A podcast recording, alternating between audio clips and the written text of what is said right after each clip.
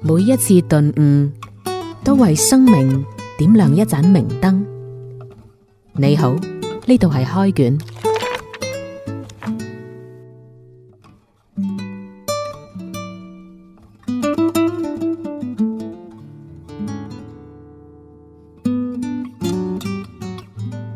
歡迎收聽開卷，呢度有梁浩明同埋黃嘉欣。咁啊，講呢個節目嘅時候呢，我哋今期嘅心情有少少沉重，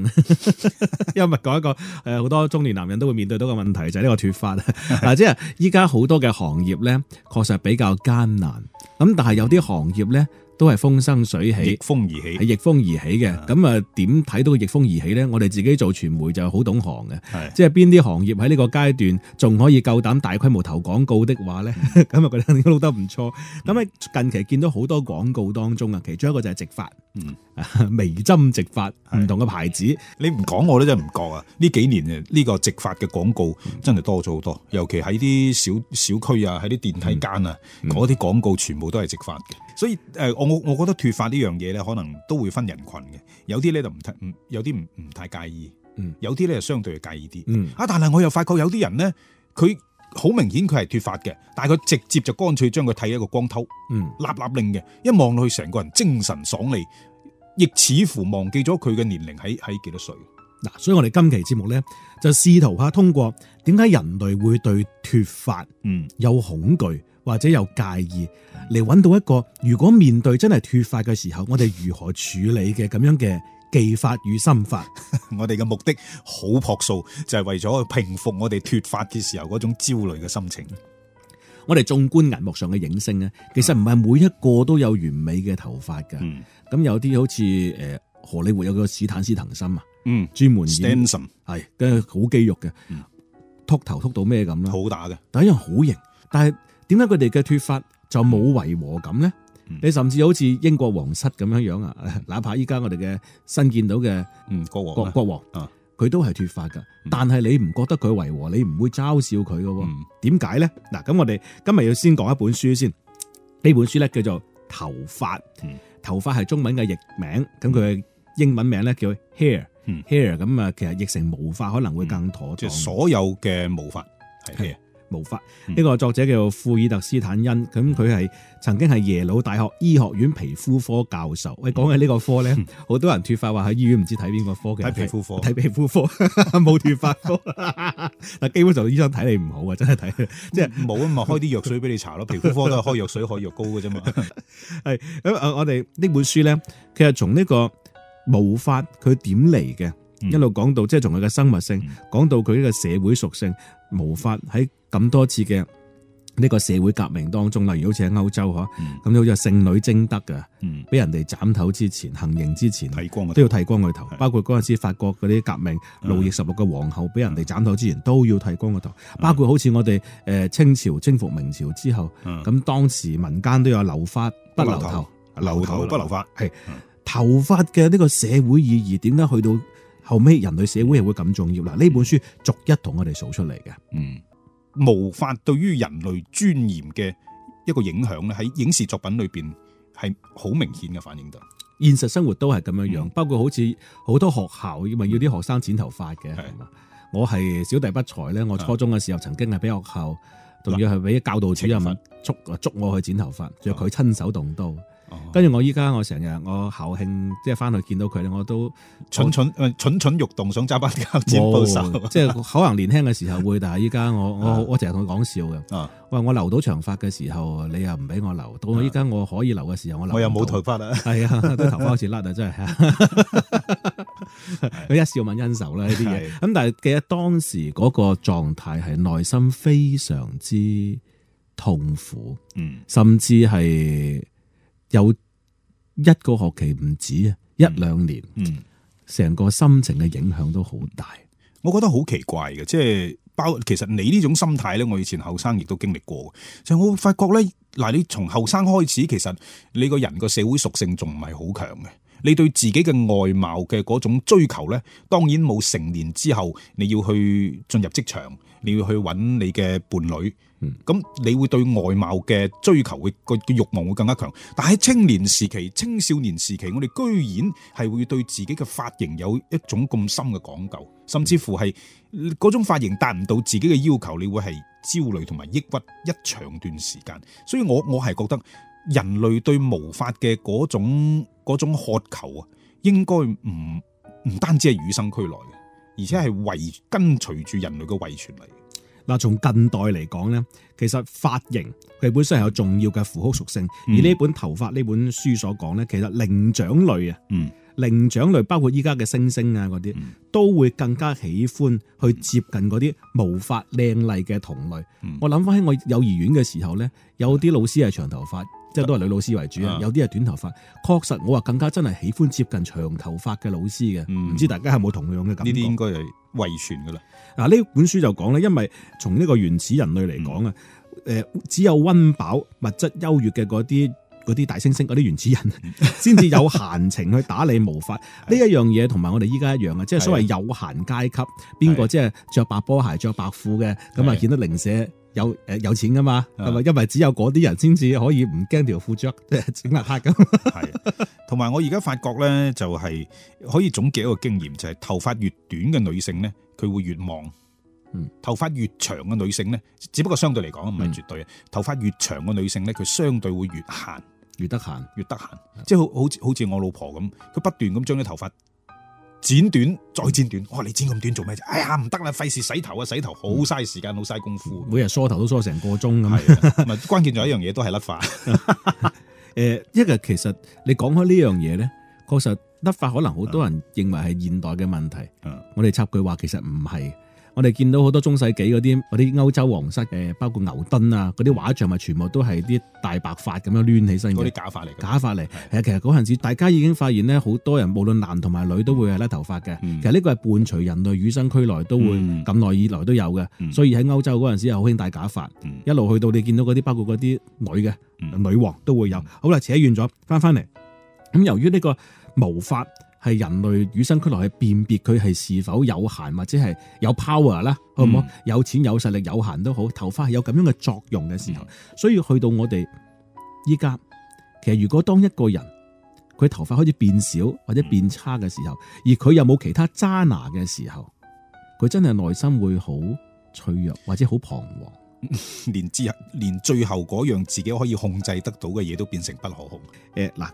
佢個底層邏輯就既然頭髮佢嘅社會象徵意義係一個人你夠唔夠姜，嗯有幾多實力，嗯所以其實尤其對中學生嚟講啊，我諗翻我以前年輕青葱嘅時候，嗯當自己即係可能又內心脆弱，嗯又唔夠自信，嗯成績又唔係好好。嗯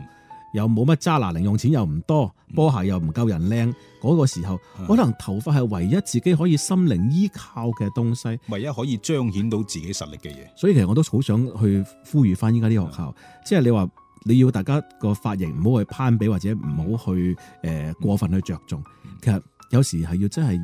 從心裏邊去揾呢個事情嘅原因，而唔係一刀剪咗佢。你講開學校對學生髮型嘅要求呢，我覺得可能我嘅感覺係唔係咁準確啊。但係咁耐以嚟，我覺得通常學霸嘅髮型呢係最規矩嘅，嗯係最短嘅。學渣嘅髮型呢、呢個學霸學渣又好似唔太唔太掂得睇，成績好啲或者成績好即啲係頭嘅。髮嘅長度同埋佢嘅呢個成績成成反反比比。嘅， 成反比嘅，好似以前我哋嗰啲通常係又百劍啊，又曳啊，坐喺教室最後嗰排啊，平時誒誒上課又遲到嗰啲咧，通常就會留長髮。嗯，即係我哋以前俗語就叫誒、呃搞到好似自己好似飛仔咁。最規矩嗰啲咧，嗰啲頭髮就最短嘅。誒、呃所以其實即係你話有啲老師想當然地認嗯為我剪咗你嘅頭髮，你就專心學習。唔得其，實我覺得個因果倒轉咗。係你令到佢有機會專心學習，喺嗯學習中體現到成就感嘅時候，你唔逼佢，佢自己都去剪，即係搞到佢好忙，係好忙。唉，我邊得閒理啲頭髮啫？每日係吹頭都吹成個鐘，係咪係？佢自己自動自覺就會去執正佢。誒、啊嗯好啦，我哋下次翻嚟，想再從更遠古嘅時代去探尋人類毛髮嘅起源。每一次頓悟，都為生命點亮一盞明燈。你好，呢度係開卷。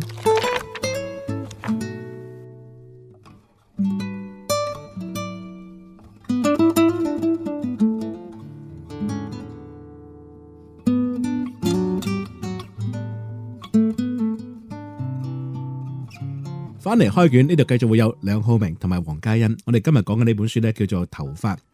佢原名叫 Hair，嗯咁啊、你譯成毛髮都得。咁啊、嗯佢嘅作者庫爾特斯坦因咧係耶魯大學，曾經啊係耶魯大學醫學院嘅皮膚學教授。嗯佢呢本書就講咗人類嘅毛髮，甚至係生物嘅毛髮，佢嘅起源，嗯同埋着重講咗呢個頭髮對人類嘅誒社會意義咧。嗯我哋前面都講咗點解。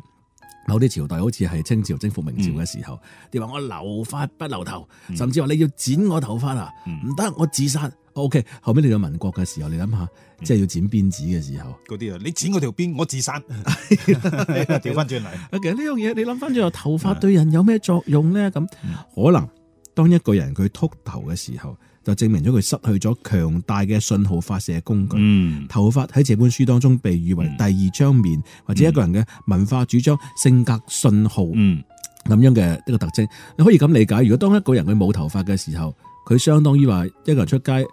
你你條褲冇拉拉鏈，有幾裸啊？或者呢件衫個肚腩大得就係掙爆樓，有幾裸啊？就有啲相當於咁嘅狀況嗯。所以其實我哋揾到呢個問題症結之後咧，萬一我哋真係要應對脱髮嗱，除咗話誒參考過某啲廣告之外，我唔知得唔得噶。咁啊，另外咧就係、其實我哋擔心係沒有面子啫嘛。嗯，你冇頭髮就冇面子啫嘛，係咪？係咁當你有其他嘅嘢好有面子嘅時候係，咁呢個脱髮就可能唔所以係一個問 題。我哋要學習嘅榜樣就係斯坦心啦， O K，咁呢本書佢仲前面會講咗一啲誒關於進化嘅東西嗯嘅，即係好遠古、好遠古之前啊，所有生物都係喺水度嘅啫嘛。嗯毛髮係點嚟咧？無法可修飾的一對手， 嗰啲動物喺喺水度游上陸地之後咧，咁就有太陽啊嘛。嗯佢話其實誒頭髮就係皮膚表面嘅嗰啲纖維啊。嗯嗰啲誒纖維慢慢慢慢咁生下生下咧，咁啊形成咗毛髮呢一樣嘢啦。嗯從水生到陸生嘅時候嗯，佢、當時俾嗰陣時嘅生物，佢一個就係誒盾牌作用啦、嗯雷達作用啦，同埋嗯保温作用嘅。嗯咩、意思咧？佢講原始人嗯有毛髮嘅時候咧，如果當佢有虱乸咁啊，原始人成日都冇冇得沖涼啊嘛。啊你有毛髮嘅原始人咧，零舍敏感嘅，嗯啲虱乸喺度捐嘅時候，你可以感覺到佢喺邊度，唔使等佢咬你，你就知道啦。嗯，毛髮咧就等於诶人原始人或者人類祖先嘅其中一種身體上嘅器官。身體上嘅器官佢最大嘅作用就係可以輔助生存，佢係有一種功能作功能性嘅作用。咁毛髮嘅功能性作用咧就係、當生物從海洋爬上陸地之後咧，佢就可以覆蓋喺皮膚，即係慢慢由皮膚嘅表面嘅纖維組織變成毛髮嘅時候，佢就可以誒、呃隔温啦。因為太陽曬嘅時候，因為大家知道喺水裏邊咧，佢個温度唔會太高啊。上到出到水面咧，直接接受太陽嘅紫外線照射咧，會傷到皮膚，慢慢可能進化出毛髮。毛髮嘅作用可以保護皮膚，可以俾嗰啲嗰啲幼年嘅生物可以攀爬，仲可以咧就顯示自己嗰個生殖力係相當之旺盛。所以所有嘢都係從功能性上發展而嚟。咁後尾點解人類會變到依家誒咁少毛髮咧？嗯咁誒佢呢本書講咗話，大約喺一百到三百萬年前咧，人類係進行咗呢個退毛嘅過程。嗯咁並且呢個過程當中出現咗進化咗汗腺出嚟。嗯佢話汗腺呢樣嘢令到人可以出汗啊，嗯增加咗人類嘅呢個運動能力、嗯長途去奔襲嘅能力。咁啊、人類嘅大腦喺過去呢一百到三百萬年前咧，嗯係不斷咁變大嘅。係咁大腦咧，如果當人嘅體温超過四十一攝氏度，持續超過三十分鐘之後咧，腦細胞係會死嘅。即係會黐線嘅，係啊係啊，咁就由於你毛髮本身又係嗯保暖噶嘛，係咁你人散唔到類熱。啊，人類從以前喺樹上到落嚟。嗯到跑步變成運動嘅動物之後咧，誒咁呢個毛髮嘅保暖作用亦都係需要退去。係幾樣嘢夾埋一齊咯。一個我覺得喺一百萬到三百萬年前呢個時間區間呢，可能啱好地球係進入一個從冰冰川期係進入一個温暖期，咁所以。地球表面温度升高，另外一樣嘢人類開始進化啦，即係呢個表面温度升高之後呢，可能係即係呢個人類早人類早期揾食已經係相當艱難，佢哋喺呢喺嗰啲樹上邊落嚟，喺大草原上邊要奔跑，要追逐嗰啲獵物，所以幾樣條件夾埋影響之下呢，人類嘅毛髮開始慢慢去消退。仲有一樣嘢，我覺得可能係基於呢個生殖嘅需要。嗯，呢個生殖嘅需要呢，令到人即係早期嘅人類呢，即係唔係人類，人類嘅祖先喺呢個誒交配生殖嘅時候呢，可能毛髮呢，其實不利於誒呢個大左頭規模左勢係左頭左勢，即係佢佢係需要大規模去遷徙，喺遷徙過程中你進行生殖嘅話呢，就真係左頭左勢。誒達爾文仲有個觀點，就認為話咧，即係毛髮少嘅嗰啲原始女性咧，睇起身更性感。咁、啊但係呢本嗯書啊反駁呢個觀點嘅。咁啊，當然呢樣嘢亦都係好難有考 證，只不過係一種説法。呢個係我覺得係後期附加上去嘅啲社會屬性嚟嘅。嗯你話如果完完全從生物屬性上嚟講，我覺得都係基於功能上嚟考慮。其實頭髮對我哋依家呢個時代嚟講咧，毛髮咧真係冇乜作用嘅喎。嗯，真係冇乜作用。你除咗話即係益咗啲剃鬚刀嘅生意，益咗髮廊嘅生意之外，係咁可能未來嘅進化，即係我有咁嘅發現啊，浩明，你有冇發現？首先男嘅脱髮越嚟越多啦，嗯係嘛、女性嘅脱髮依家都越嚟越唔多少，係可能壓力大啦嗯，壓力大咁內分泌失調啦。即即係我呢個唔 係話係誒誒去去詆毀咩嚇，即係其實男性同埋女性都會出現內分泌失嗯調，尤其係喺而家呢個咁樣嘅現代社會高壓力嘅情況之下，個內分泌嘅係真係嗰、個嗰、個激素咧係會失調嘅。嗯咁、激素失調咧，佢肯定係誒、呃某部分少咗，某部分係多咗嘅。少咗嗰啲咧，佢可能喺其他地方要獲得補償。嗯咁、所以好好可能就係會從人類嘅頭髮開始去進行呢樣激素嘅調節。嗯因為我自己理論 嚟嘅。 講到後邊好似個醫療節目咁，係 啊唔係唔係，呢個係一個誒閱讀嘅節目。頭髮呢本書，誒、我睇完之後，其實我心中都會釋懷嘅，嗯我心中會釋懷。即係其實你從一個長遠進化嚟講係，頭髮係一種冇用嘅嘢。嗯冇用嘅嘢嗯，我哋喺呢個進化嘅階段當中，佢係令我哋長面子、嗯，長年嘅東西。冇錯佢。長年嘅屬性係係基於原始一路嘅進化，係咁我哋更加努力地令到自己有面子。係啊，我覺得甩髮唔緊要，保持自己嘅外貌嘅乾淨整嗯潔、企企理理，同埋誒堅持去修練自己嘅技能，就好似係斯坦森咁樣。嗯嗯無論你個頭幾咁光，人哋都會覺得你係好靚仔嘅。係啊 呢期開卷到呢度，拜拜。拜拜。中唔中意我哋啊？下載花城 FM 重温開卷往期音頻啦！添加花城小花微信號，加入開卷微信群，更多精彩活動等住你。